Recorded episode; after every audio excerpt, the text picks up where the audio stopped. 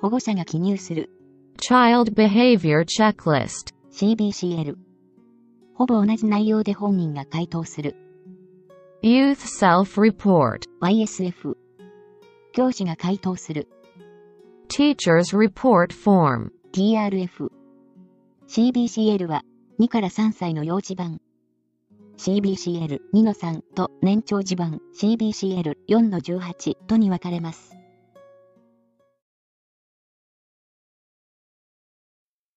33歳の女性 A。A は3年前にうつ病と診断されて自殺未遂歴がある。1ヶ月前からうつ状態となり、入水しようとしているところを両親が発見し、嫌がる A を精神科外来に連れてきた。両親は入院治療を希望しており、A も同意したため任意入院となった。入院当日に、病棟で公認心理師が面接を開始したところ、すぐに退院したいと A から言われた。この時の A への対応として、最も適切なものを一つ選べ。1、主治医との面接が必要であることを伝える。2、退院には家族の許可が必要であることを伝える。3、意に反する入院は有益ではないため、面接を中断する。4、A が希望すれば、直ちに退院が可能であることを伝える。外来に通院することを条件に、退院が可能であると伝える。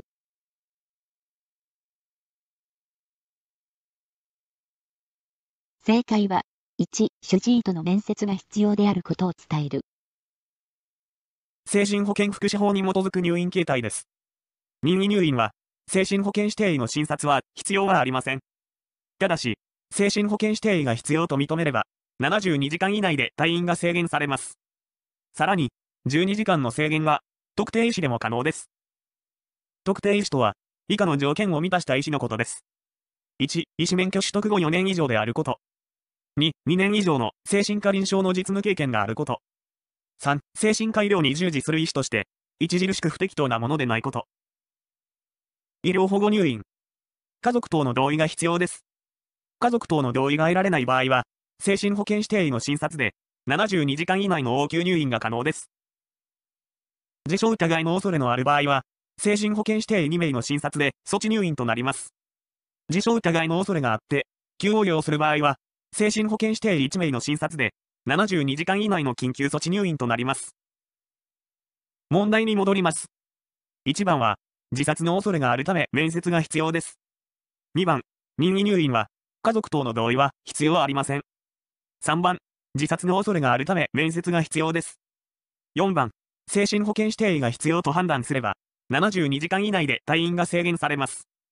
5番、任意入院において、解放処遇の制限に関する条件に該当しない場合、退院の条件は原則ありません。28歳の女性 A。バスで通勤中、突然、激しい動悸と息苦しさに襲われ、強い不安を感じた。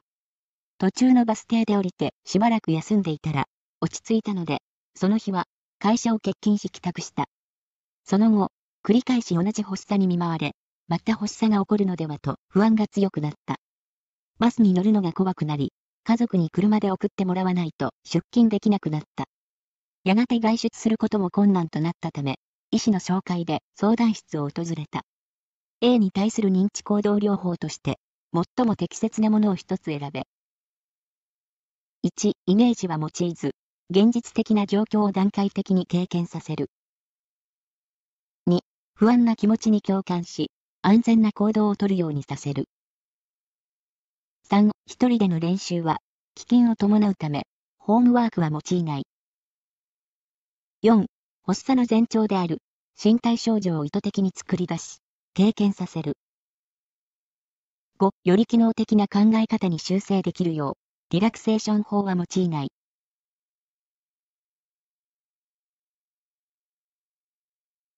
正解は、4、発作の前兆である身体症状を意図的に作り出し、経験させる。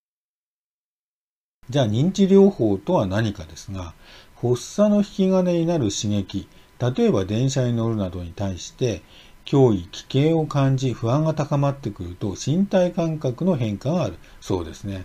え例題と全く同じですね。動悸とか呼吸困難などが生じてくると。この身体感覚に対して心臓発作を起こしかけている、窒息死するなど症状が進んでいって生命の危険に、危機に至るなどそういうイメージで誤った破局的な解釈をするんですね。これが頭の中で自動的に浮かんでくると。これを自動思考と言います。それによってさらなる危機感が生じて不安が増悪し、もうエスカレートしていくわけですね。身体症状がエスカレートしていくといった悪循環が生まれるということになります。破局的会社を含む自動思考に対してそう考えた理由、根拠とその内容と矛盾する事実、反証を立てることによって、要するに、あなたなんでそういうふうに考えてるんですかって、えー、その根拠を考えて、その根拠に反応していくんですね。反証していくと。それによって現実的で役に立つバランスの良い考え方に落ち着いていく。これが適応的な思考を導き出すということになります。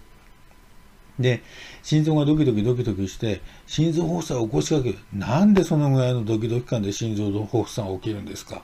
とかね。そんなことで心臓発作が起きてる人いませんよとかね。そういうデータを見てもそうじゃないですかとかって。窒息死するわけないでしょと。ここに空気がこんだけあるのに、あなたが窒息したら他の人も死んでしまいますよとかですね。そういった窒息死するって考えた根拠を並べ立てて、それに対して反証していくわけですね、自分でね。で、自分でなかなかこうできないから、こう認知療法で、えっ、と、その、セラピストの方とこう一緒にこういうのを少しずつやっていくっていうことになります。この方法によって、不安や恐怖感を軽減し、パニック発作の進行を予防するということになります。で、次、エクスプロージャー法、暴露療法。これ行動療、認知行動療法の行動療法の方ですね。行動療法の中心となる治療となります。広場恐怖、恐怖、恐怖症性回避を引き起こす場所、場面に対して、え実際直面すること、外的エクスプロージャーにより不安や恐怖感を徐々に慣れていってもらうという方法ですね。だからバスに乗るのが怖いよと、バスの中でいっぱい人がいるから嫌なんだとか、あーとかっていう風になってたら、その状況を少しずつ慣れていってもらうっていうことになります。その状況に、こう、自分を暴露していくんですね。少しずつですけど。で、深呼吸や足踏み、ジョギング等を患者に促すことで、えー、疑似パニック発作を誘発する方法。これが内受容性エクスプロージャーと言います。要するに足踏みしてバスの、バスで発作が起きる寸前のような、なんていうんですかね、心臓のドキドキ感をこう、やるっていうことなんですね。誘発させる方法ですからね。で、不安場面に直面すると、一時的に強い不安を経験するんですけど、最終的には安全な状態に落ち着いていくということになります。だからこういうのを少しずつ、まあ、セラピストとえー、一緒に暴露療法をちょっとずつやっていって、それに慣れていくっていうことですね。それじゃあ問題に戻ります。一番のイメージは用いず現実的な状況を段階的に経験させる。これはイメージを用いていくっていうことじゃないとダメですね。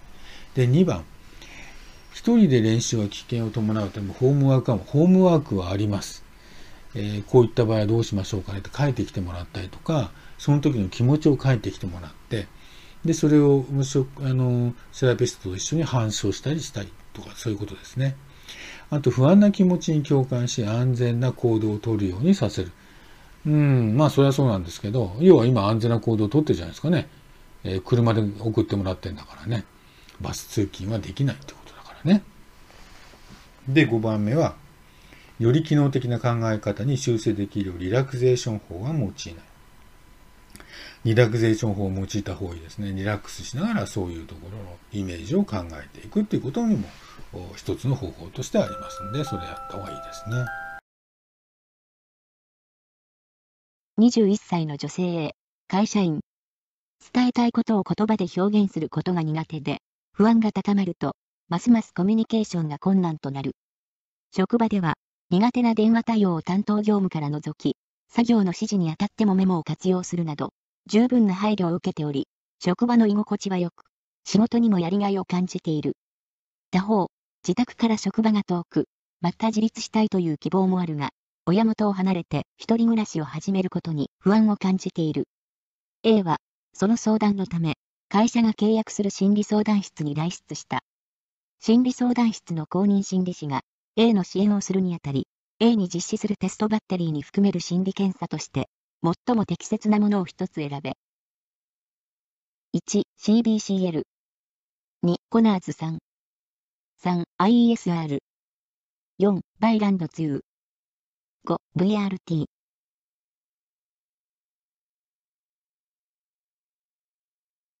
正解は、4、バイランド2。まず CBCL ですが、これ、チャイルドビヘイビアチェックリストとなります。え、これは子供の行動チェックリストですね。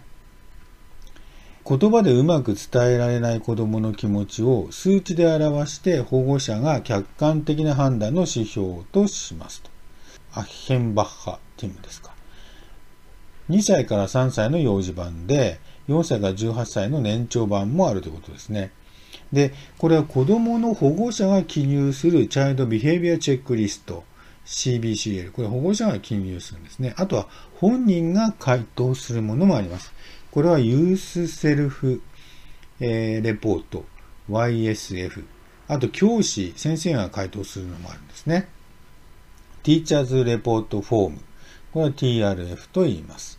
で行動チェックリストというのはいろいろ種類があるということですね。社会的能力尺度、問題行動尺度というふうに言われています。コナーズ3。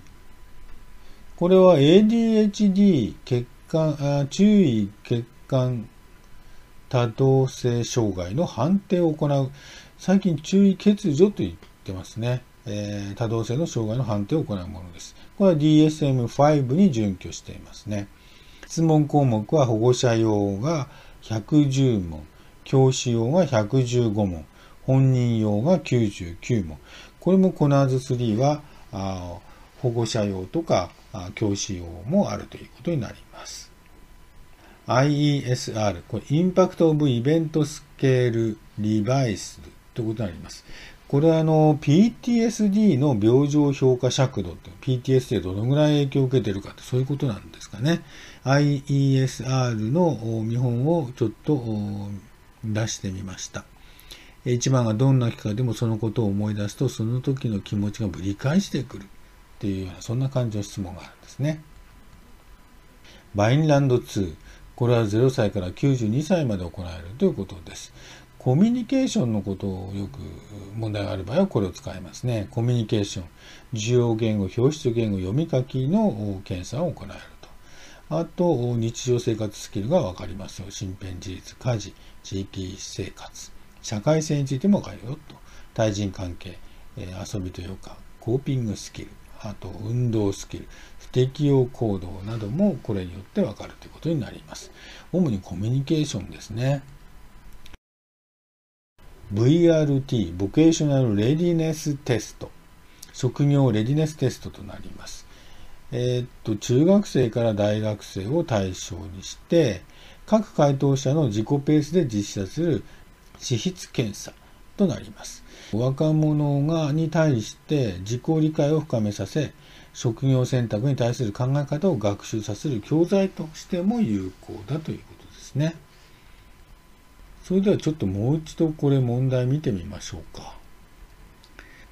問題は、えっと、どういう、この A に対してテストバッテリーに含める心理検査として最も適切なものを何かということですね。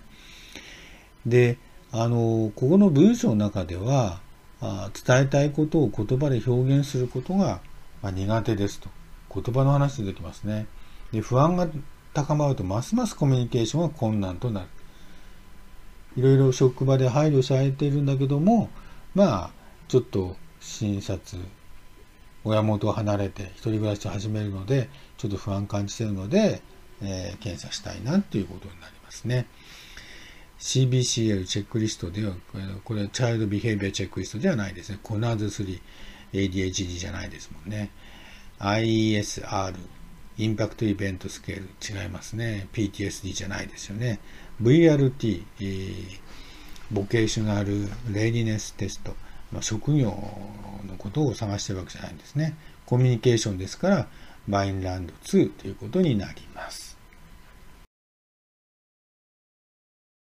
15歳の女子 A、中学3年生。A は、人の目が怖くて教室に入れないということで、学校からの勧めもあり、公認心理師 B がいる市の相談センターに、母親 C から相談申し込みの電話があった。C の話によると、学校では、いじめなどの大きな問題はないが、1ヶ月前から不登校状態が続いているという。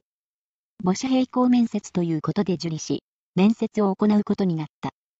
インテーク面接当日、A は担当である B との面接が始まる際に、C との分離に不安を示した。インテーク面接の最中も、A の緊張は高く、なかなか自分の状態について語ることができなかった。B が行うインテーク面接とその後の初期対応として、最も適切なものを一つ選べ。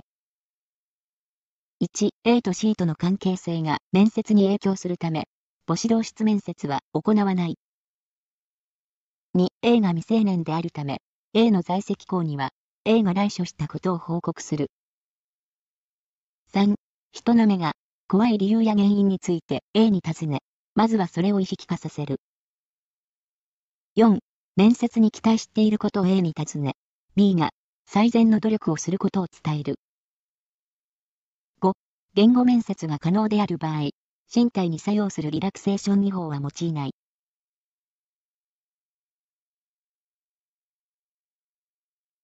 正解は、4、面接に期待していることを A に尋ね、B が最善の努力をすることを伝える。1、A と C との関係性が面接に影響するため、母子、同室面接は行わない。不適切です。C との分離に不安を示したことを配慮します。2、A が未成年であるため、A の在籍校には、A が来所したことを報告する。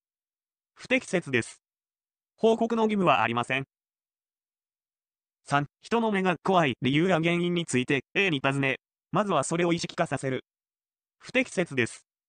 初回から原因追及は行いません。4、面接に期待していることを A に尋ね、B が最善の努力をすることを伝える。適切です。面接の定石です。5、言語面接が可能である場合、身体に作用するリラクセーション技法は用いない。不適切です。言語面接が可能だということで、他の技法が除外されることはありません。32歳の女性 A、2歳の子供の母親。A は、市の子育て支援センターで、公認心理師 B に育児不安について相談した。3年前に、結婚により仕事を辞め、2年半前から、夫の転勤で C 市に住んでいる。夫は優しいが、仕事が忙しいため、A は、一人で、家事や育児を行うことが多い。知り合いや友人も少なく、育児について気軽に相談できる相手がおらず、孤独感に陥るという。B は A に対し、地域の育児サロンなどに参加し、育児や自分の気持ちについて話すなど、子育て中の母親との交流を提案した。B の A への提案の狙いとして、最も適切なものを一つ選べ。1、感情制御。2、グリーフケア。3、情緒的サポート。4、セルフモニタリング。5、ソーシャルスキルズトレーニング、SST。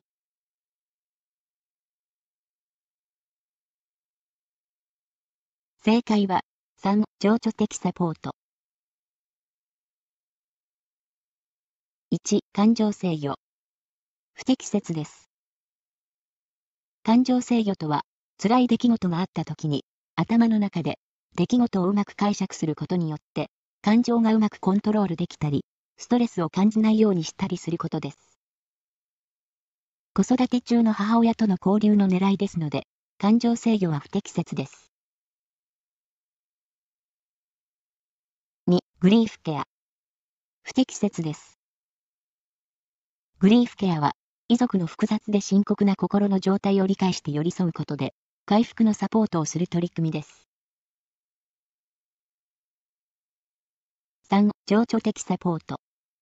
適切です。情緒的サポートとは、勇気づけたり、同情したり、あるいは、ただそばにいてあげるというような情緒面への働きかけのことです。子育て中の母親との中でのサポーティブなやりとりが狙いです。4. セルフモニタリング。不適切です。セルフモニタリングとは、自己の行動や症状、状況、データなどを客観的、意図的に見る、見守ることです。例えば、糖尿病を自己管理するために、血糖値を測定したり、歩数をカウントしたり、検査データを見ながら生活を振り返り、より良い方法を考えて実践していきます。5. ソーシャルスキルズトレーニング SST 不適切です。ソーシャルスキルトレーニング SST とは、社会で人と人とが関わりながら生きていくために欠かせないスキルを身につける訓練のことを指します。地域の育児サロンでの交流の狙いですので、不適切となります。